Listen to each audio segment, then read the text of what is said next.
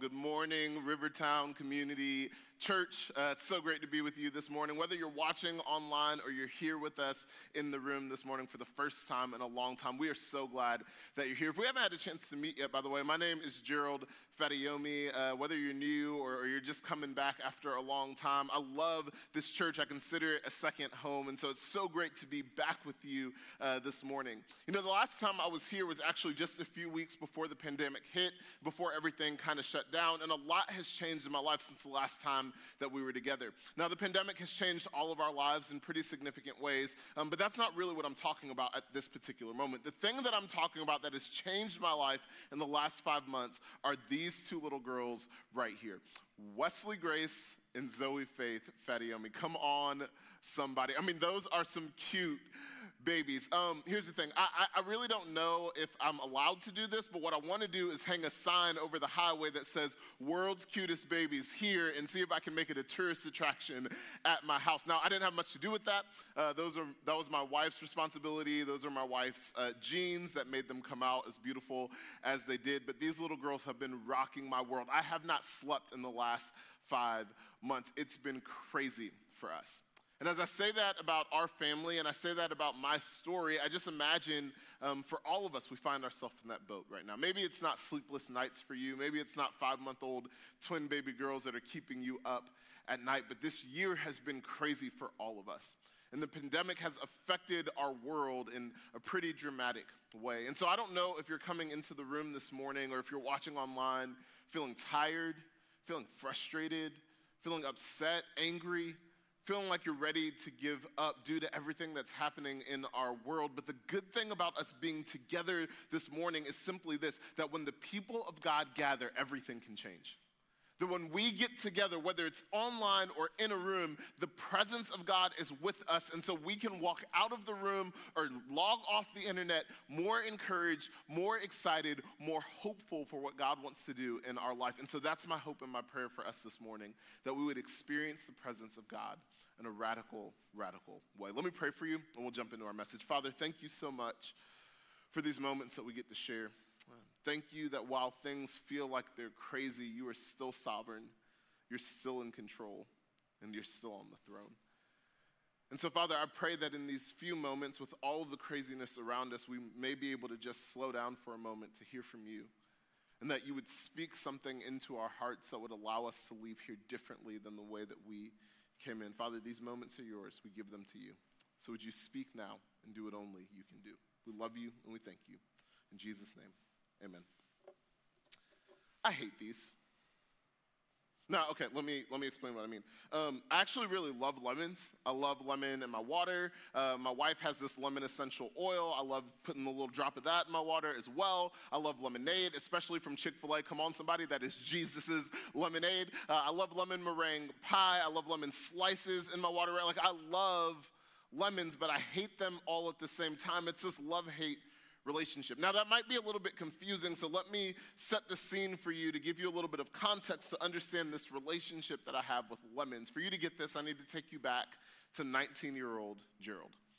Uh, there was this girl that I was interested in, and uh, I decided that I was going to ask her out.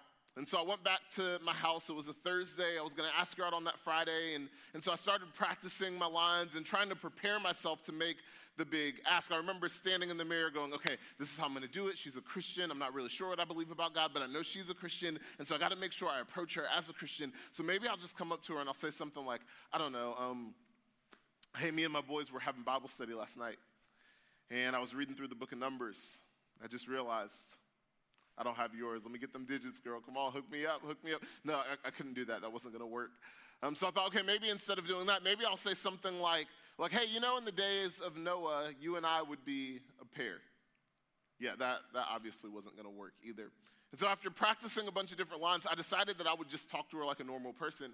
And so Friday comes, and I walk up to her and I go, hey, um, you know, I think you're really great, and I was just wondering if you'd be up for going out sometime. She said yes, and so I go home and I start making plans for the date. Now, knowing that she was a Christian, and again, I was still trying to figure out what I believed about God, I, I figured the best possible first date would be church. Hey, let's go to church together and we'll have a great time. Now, this particular Sunday that we were going to go to church wasn't just any old Sunday, it was Easter Sunday. And that was going to be our first date. Her family had a tradition that they would do things Sunday night for Easter, and so my plan was to pick her up Sunday morning for church, and then we'd go to lunch together, and then I'd bring her back home, and it would be an incredible Sunday. I'd start looking through my closet, trying to pick out my outfit, because of course, you know, got to make sure that I'm looking good from head to toe. The problem in this scenario, though, was that the churches I'd grown up to, grown up going to, you couldn't just wear like what I'm wearing right now. It was suit and tie to the T every single Sunday. And so I start looking through my closet trying to figure out what suits I own. And the problem for me in this moment is that I really only own one suit. And it's my junior year prom suit. This is an all white, three piece, pinstripe suit. Y'all, I put this thing on and I'm just looking like the most attractive zebra you have ever seen in your entire life, right? But I'm ready for the date. Sunday morning comes, I put on my zebra suit, get in the car, I drive over to pick her up, knock on the front door, she comes out, she tells me how good I look, of course. We get in the car together and we proceed to drive down the highway. Now, I take off down the highway and I was going really fast because I was trying to be impressive to her. But as I'm driving down the highway, I start hearing this sound and it slows and slows and slows. And before you know it, I'm on the side of the highway, smoke coming from the hood of my car outside in my all white three piece suit, looking under the hood, trying to figure out what's going on, knowing that I have no idea what's under the hood to begin with. And I am so frustrated because I'm on a first date and my car has now broken down. I remember distinctively in that moment looking up to the heavens, not even being a Christian, and asking God this question why? Why is this happening to me? Why now?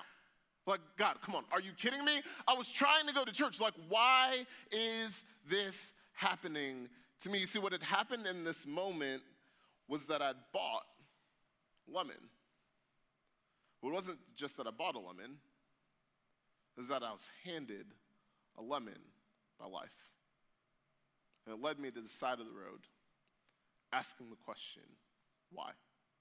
Now, what's worse than that is that the contract that I'd signed on this car said that if anything went wrong in the first 30 days, I could return it.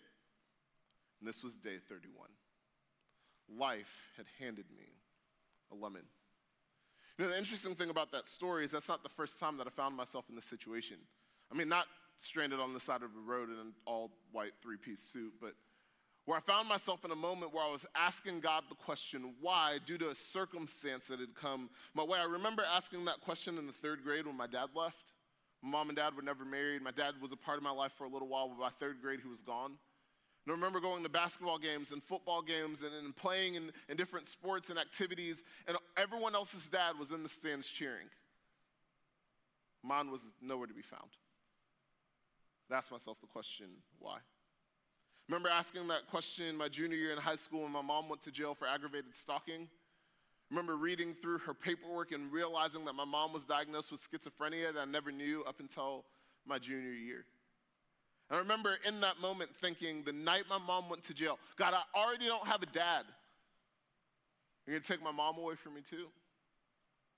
Why? I remember asking this question as a club promoter before I became a Christian. And in the third year of doing that, having three friends who were murdered and one friend commit suicide, and looking all around me, asking, why is the lifespan of my friends shorter than everyone else that I know? Why is this happening to me? Or if I want to go a little bit more recent, I think of March 18th, 2020, the day that my identical twin baby girls were born. And I think back to where I was the moment that they came onto the planet Earth. I just come back from a work trip that Friday. It was a Friday that everything was kind of blowing up with coronavirus and thought I was in the clear, that I made it back and everything was good. But by Monday, I found myself curled up in a ball in my guest bedroom, feeling terrible. That night, I decided to drive myself down to the ER to get the coronavirus test. They administered the test and tell me it'll be three days before I get the results back. So I drive back home, quarantine myself in my guest bedroom. My wife the next day decides to drive down to get the test as well. And when she drives down to get the coronavirus test, they tell her that she's 90% effaced and that the babies are on the way. They start making plans for an emergency C section, and so she calls me, and I speed down the highway to try to get to her and be with her. When I get to the hospital, they tell me that I can't come in because I have a pending coronavirus test, and so I go back home. My girls are born as I'm standing in the backyard weeping, missing the birth of my very firstborn kids. To make matters worse, my wife didn't even see them when they were born because she had a pending coronavirus test as well. It would be two full days before we could see our baby girls. And if that wasn't bad enough, we would later get a call from the NICU after we found out that we were negative and could see them, telling us that the NICU had been shut down for an additional three weeks. In the first month of our girl's life, we saw them for a grand total of four days. Why? Why is this happening to me? It's a question that most of us tend to ask when we're handed lemons by life, and maybe you found yourself asking yourself that question this year. Maybe it was the loss of a loved one, someone that you cared dearly about, or maybe someone that you wish you could have apologized or, or said something to before they were gone, and it just happened out of nowhere. You find yourself asking yourself the question, why? Maybe it was job loss this year.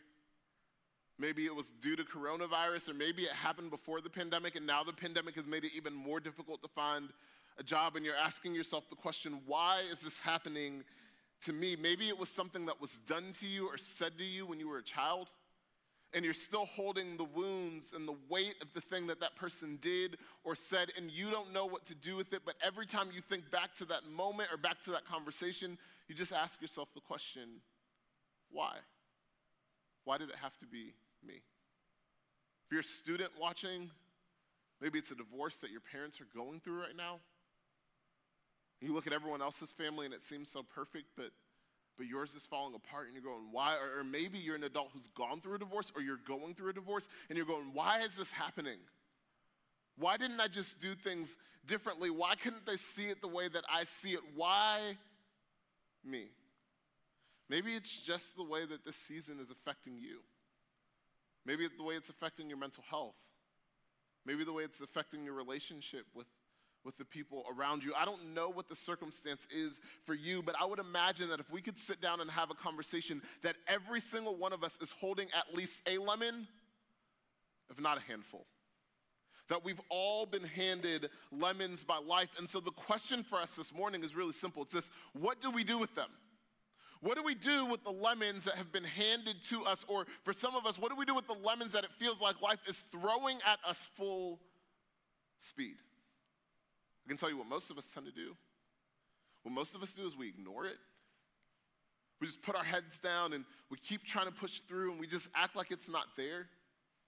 Or others of us, instead of ignoring it, we, we just dismiss it. It's not that we don't acknowledge the fact that it's there, we just tell ourselves it's not that big of a deal. I know I did that for most of my life as it related to my dad. I said, I don't need him.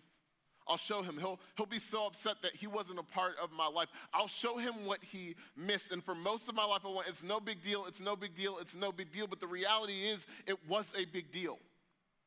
And it was affecting my life in some serious ways.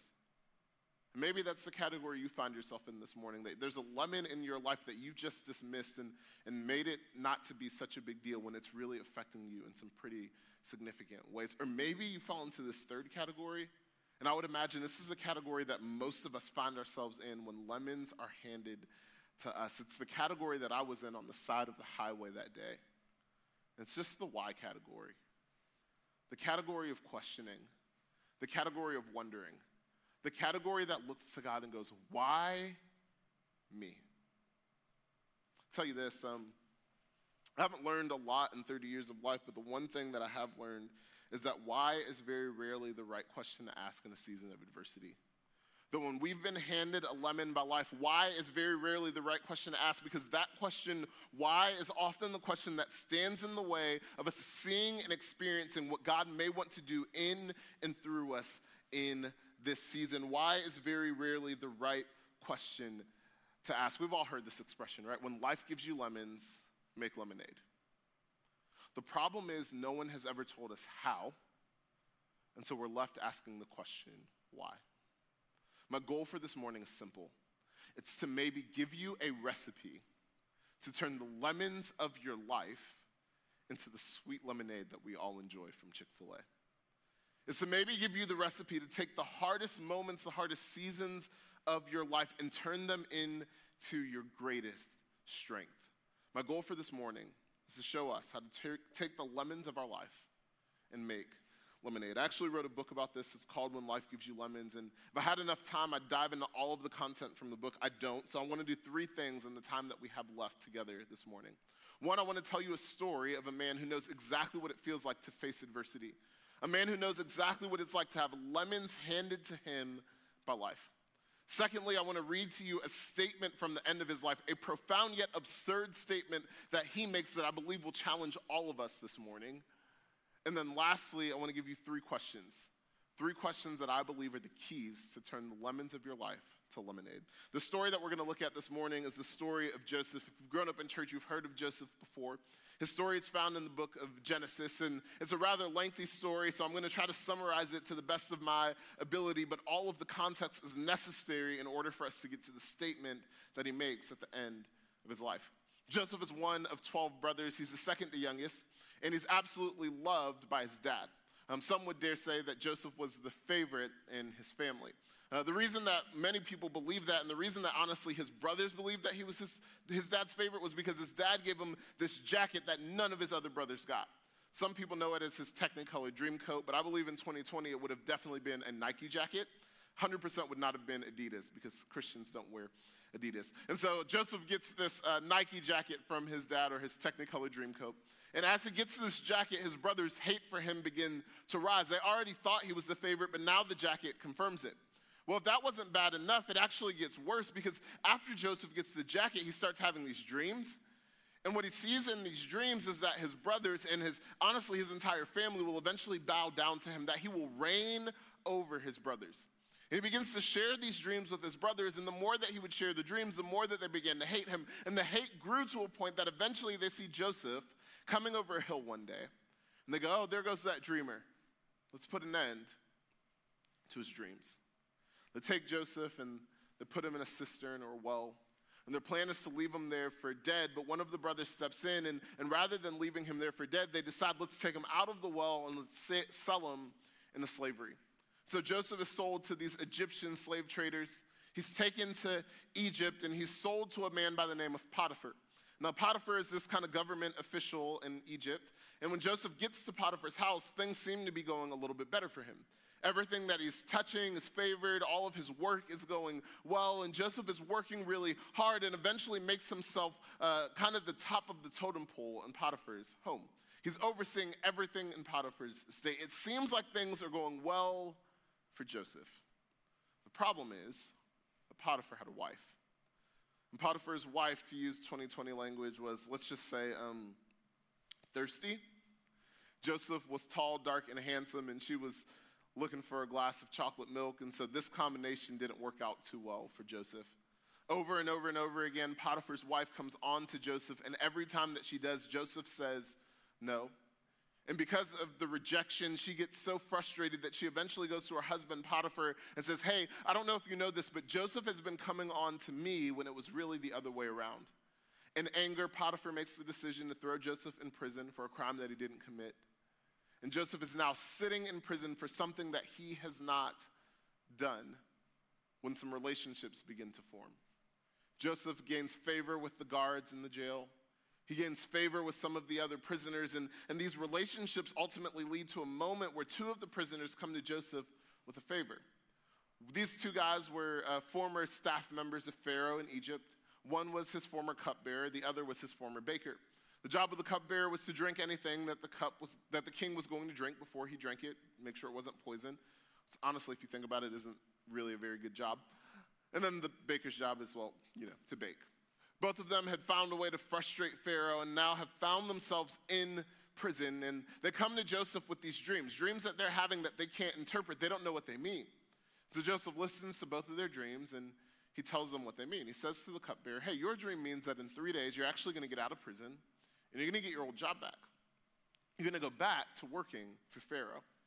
And he says to the cupbearer, he says, Hey, when you go back to working for Pharaoh, could you actually do me a favor? Would you tell him that there's a guy named Joseph who's in jail right now for crimes that he didn't commit and see if maybe he'll let me out? The cupbearer agrees, and Three days go by, and he gets out of jail and he goes back to working for Pharaoh. Now he tells the baker, hey, here's what your dream means. Your dream means that in three days you're actually going to die.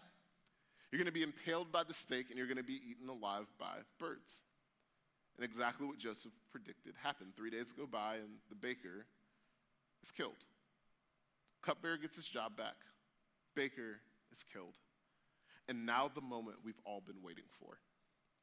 Will the cupbearer make the request of Joseph? The answer? No. The cupbearer gets out of jail and completely forgets about Joseph. And it leads to an additional two years that Joseph spends in prison. The only reason that Joseph ever gets out of jail is because Pharaoh begins to have dreams of his own. Dreams that he can't figure out what they mean. And so he starts asking the city, hey, bring in the magicians, bring in the prophets, bring in anyone who can help me understand these dreams, but nobody can figure it out. And it's in that moment that the cupbearer remembered oh, there's a guy. His name's Joseph. He's in prison, and I bet he can help. So they go and they get Joseph. They bring him to Pharaoh. And Pharaoh asked Joseph to interpret his dreams. Now, what I'm going to say next could be a whole nother sermon for a whole nother time. We don't have that much time, so I'm not going to go into it. But what Joseph says to Pharaoh is profound. He says this I can't do what you're asking me to do, but my God can. It's a whole nother sermon for a whole nother time. I can't, but he can. And the reason I think that's significant enough for us to just pause for a minute is because some of us in this season are trying to lean on our own strength and our own understanding when really what we should be leaning on is the sovereignty, the grace, the knowledge, the power, and the, the, the willingness to move on our behalf of our God. I can't, but he can.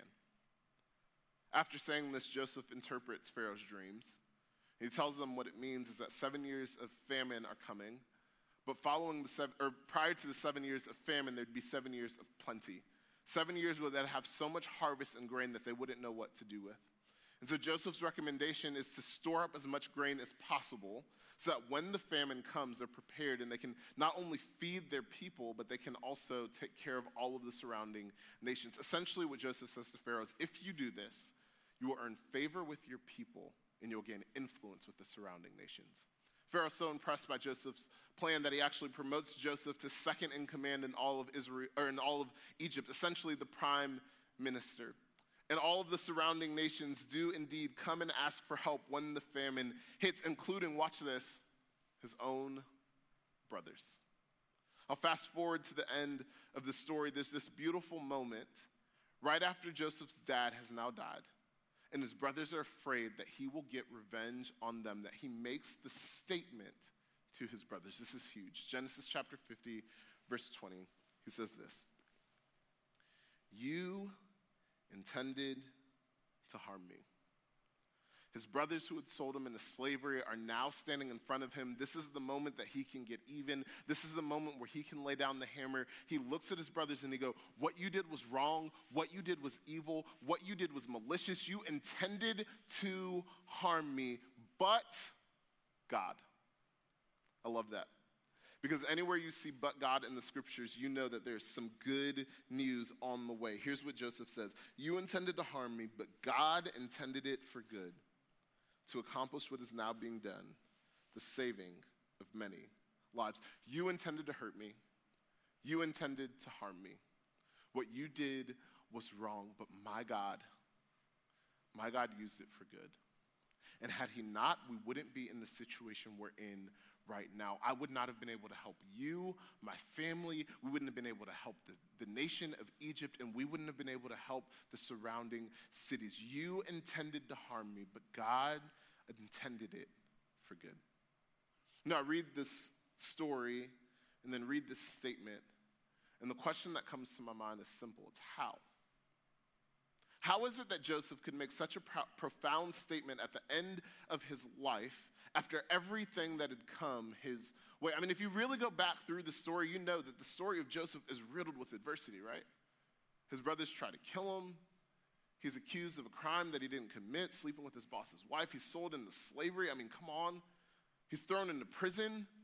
He's forgotten in prison for two years by the guy that he got out of prison. I mean, all throughout the story of Joseph, there is adversity after adversity after adversity after adversity. There's lemon after lemon after lemon after lemon. But at the end of the story, Joseph makes this statement You intended to harm me, but God meant it for good to accomplish what is now being done, the saving of many lives. How could he do that? I think the answer is simple it's one word perspective that Joseph had a different perspective than you and me.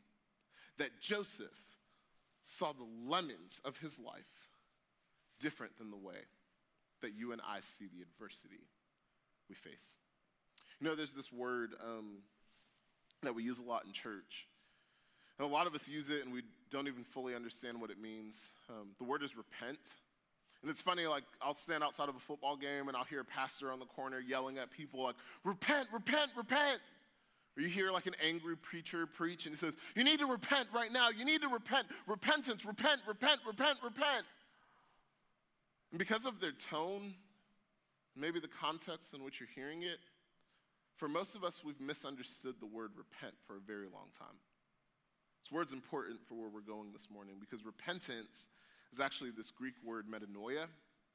And that Greek word metanoia, it, all it means is a change of mind. It means a, a new perspective. It means seeing things differently. See, for so many of us, we believe that repentance is I'm sorry.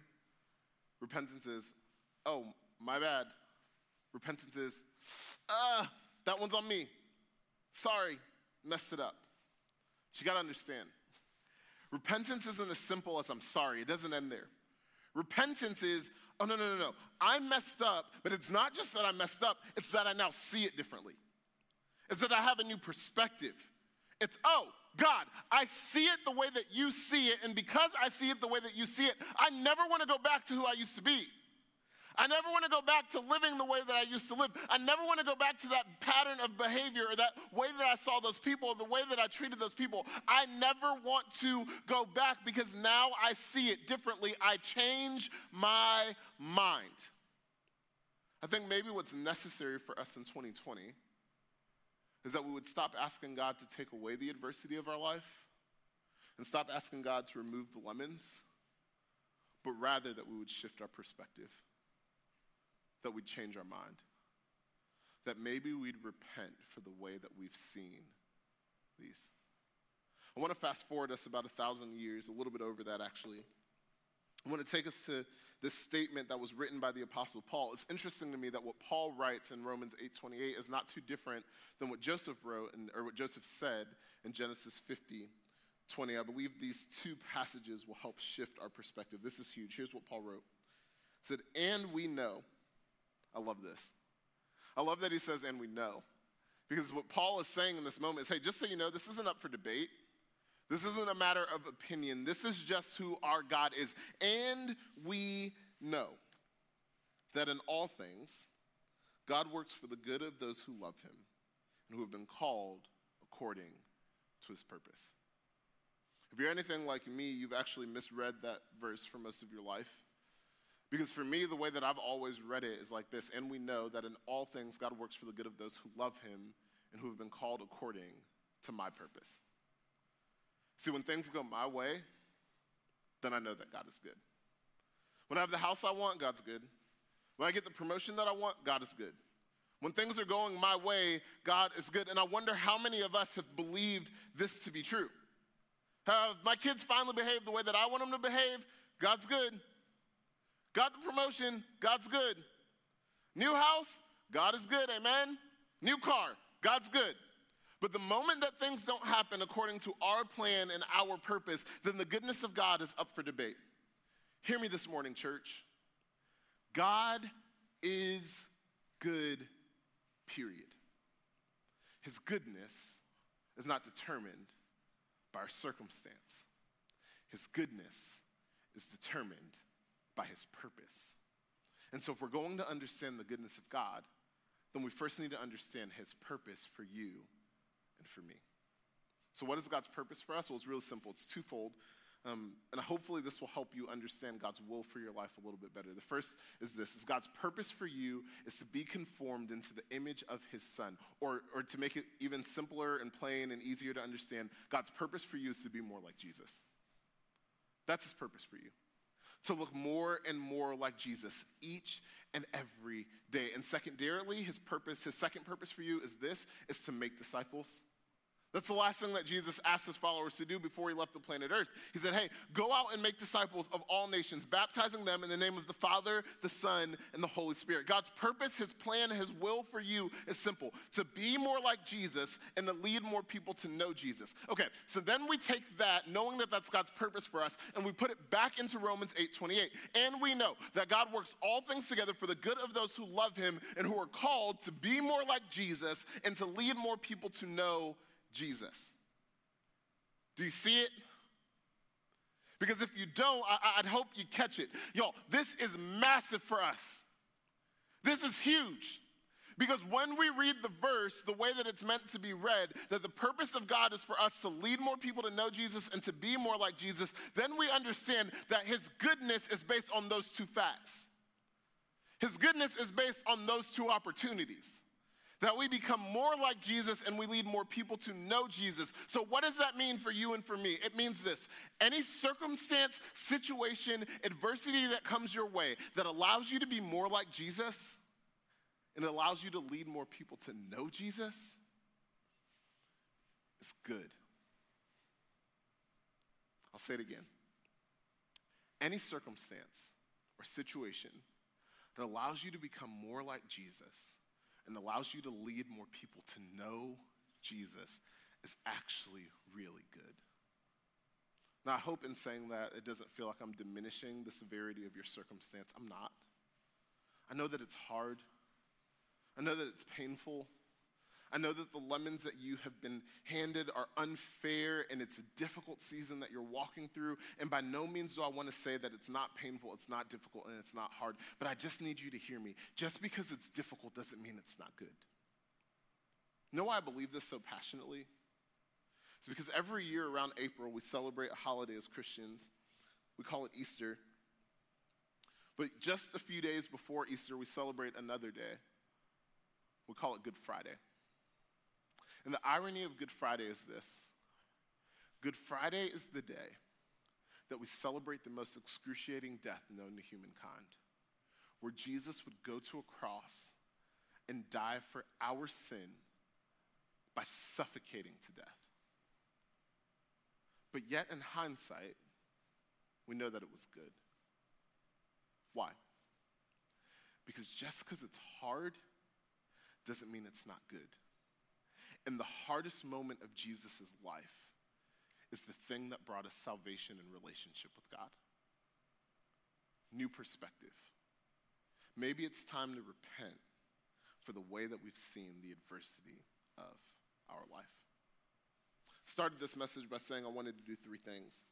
Um, one, that we would read the story of a man who knew what it was like to face adversity. We've done that.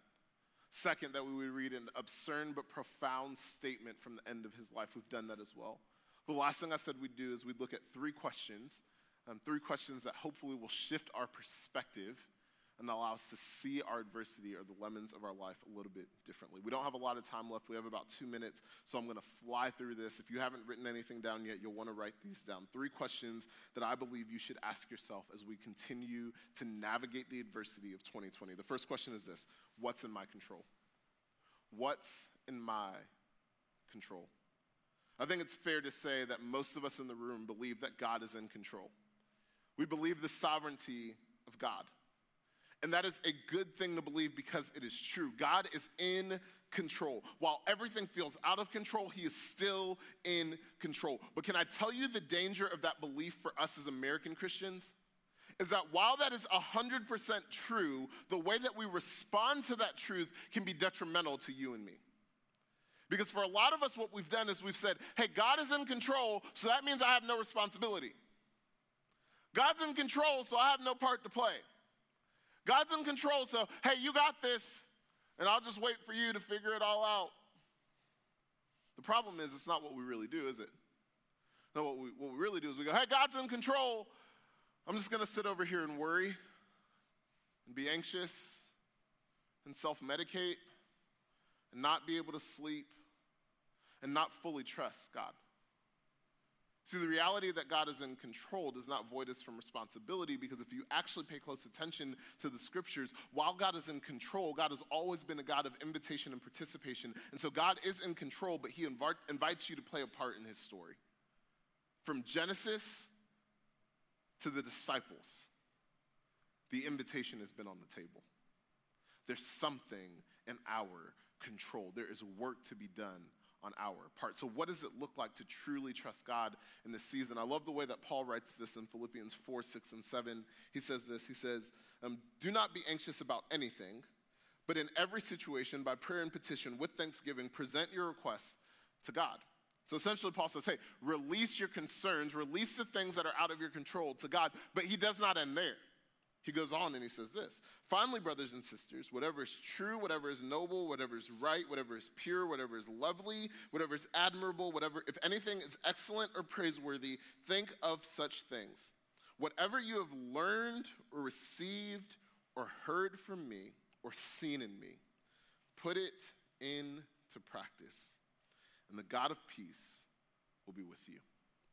So Paul says, Hey, you want to know what it looks like to have trust in God in this season? You want to know what it looks like to experience the peace of God in a crazy, chaotic world? I'll tell you what it looks like. By prayer and petition, release the things that are out of your control to God, but practice the things that are in your ability to control. Think of the things that are pure, that are lovely, that are right, that are admirable, that are excellent, that are praiseworthy. Do the things that are in your control, release the things that are out of your control, and in doing so, you find more peace. So, the first question to ask, a season of adversity, is what's in my control? What has God invited you to participate in in this season? The second question is this How can I grow from this? How can I grow from this? I want to give you two words to write down here. These two words are this one is community, the second is obedience. We're going to talk a lot more about obedience next week, so I'm not going to spend any time on that this week. But I want to take a moment just to talk about this word community uh, and give you a few things that you should write down that I hope will be helpful to you. The first thing I want to say is this is that second to Jesus, the best thing that God has given you and me is us.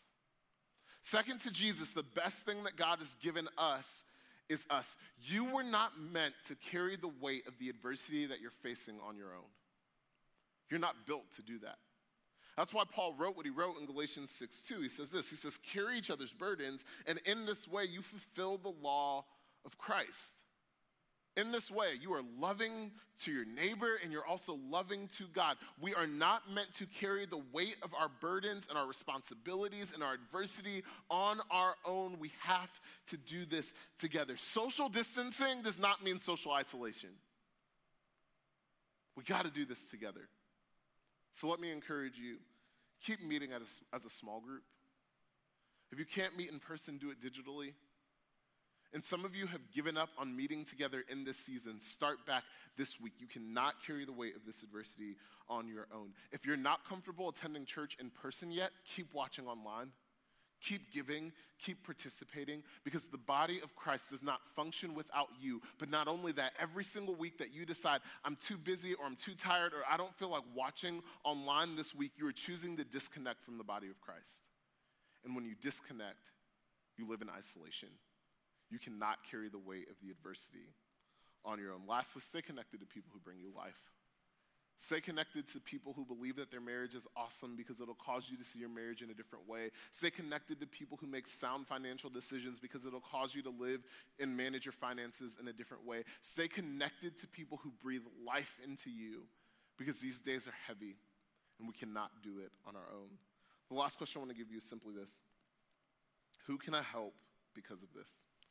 Who can I help because of this? You know what I love about lemons? Is as sour as they are, they also uniquely position us to be the light of Jesus in places we may have never been before and places we'll never be again.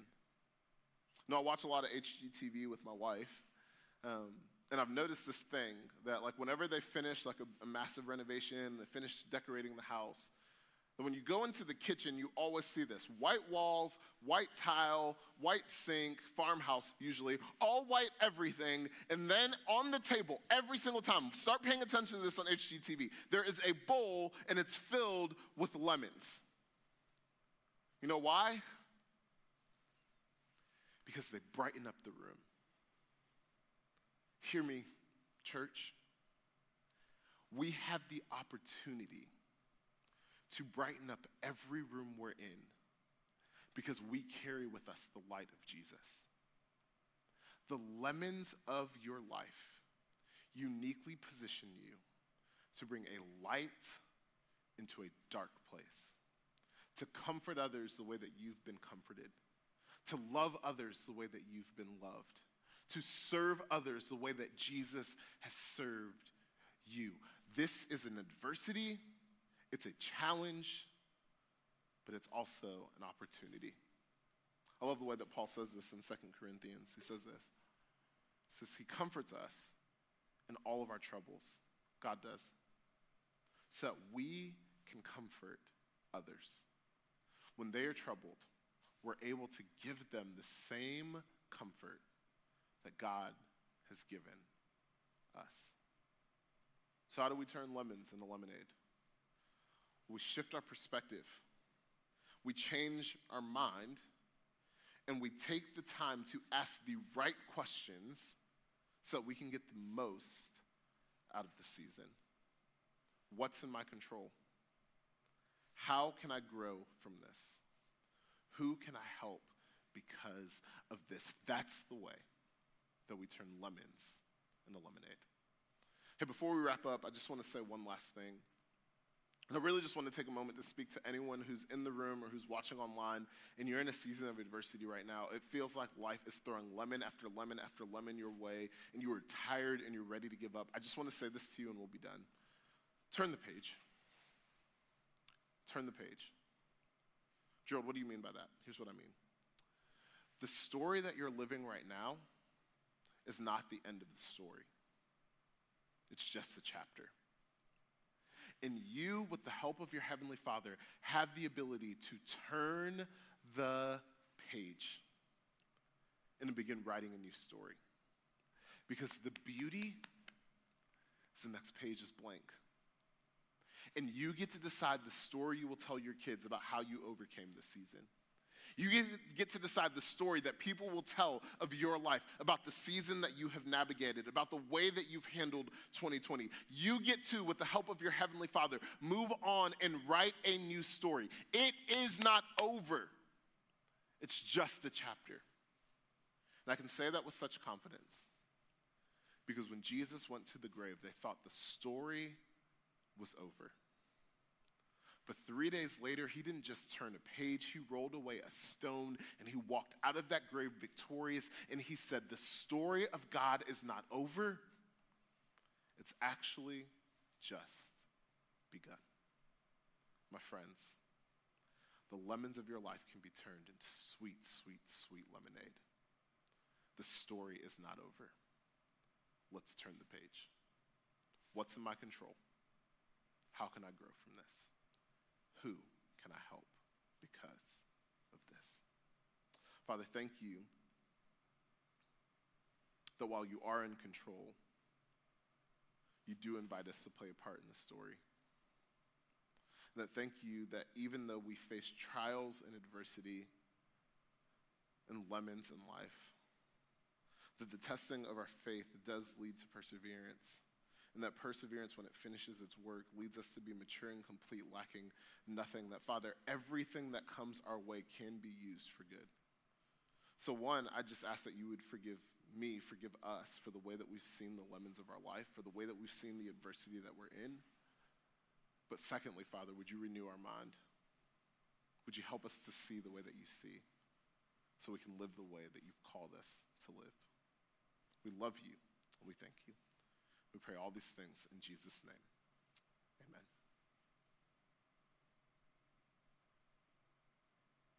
Hey, if you're uh, joining us in the room, thanks so much for being with us. We're so excited to be back together. We're going to continue to do anything and everything that we can to keep you guys safe, but also be able to gather together. So we love you, and we'll see you back here next week uh, for week two of When Life Gives You Lemons. Peace.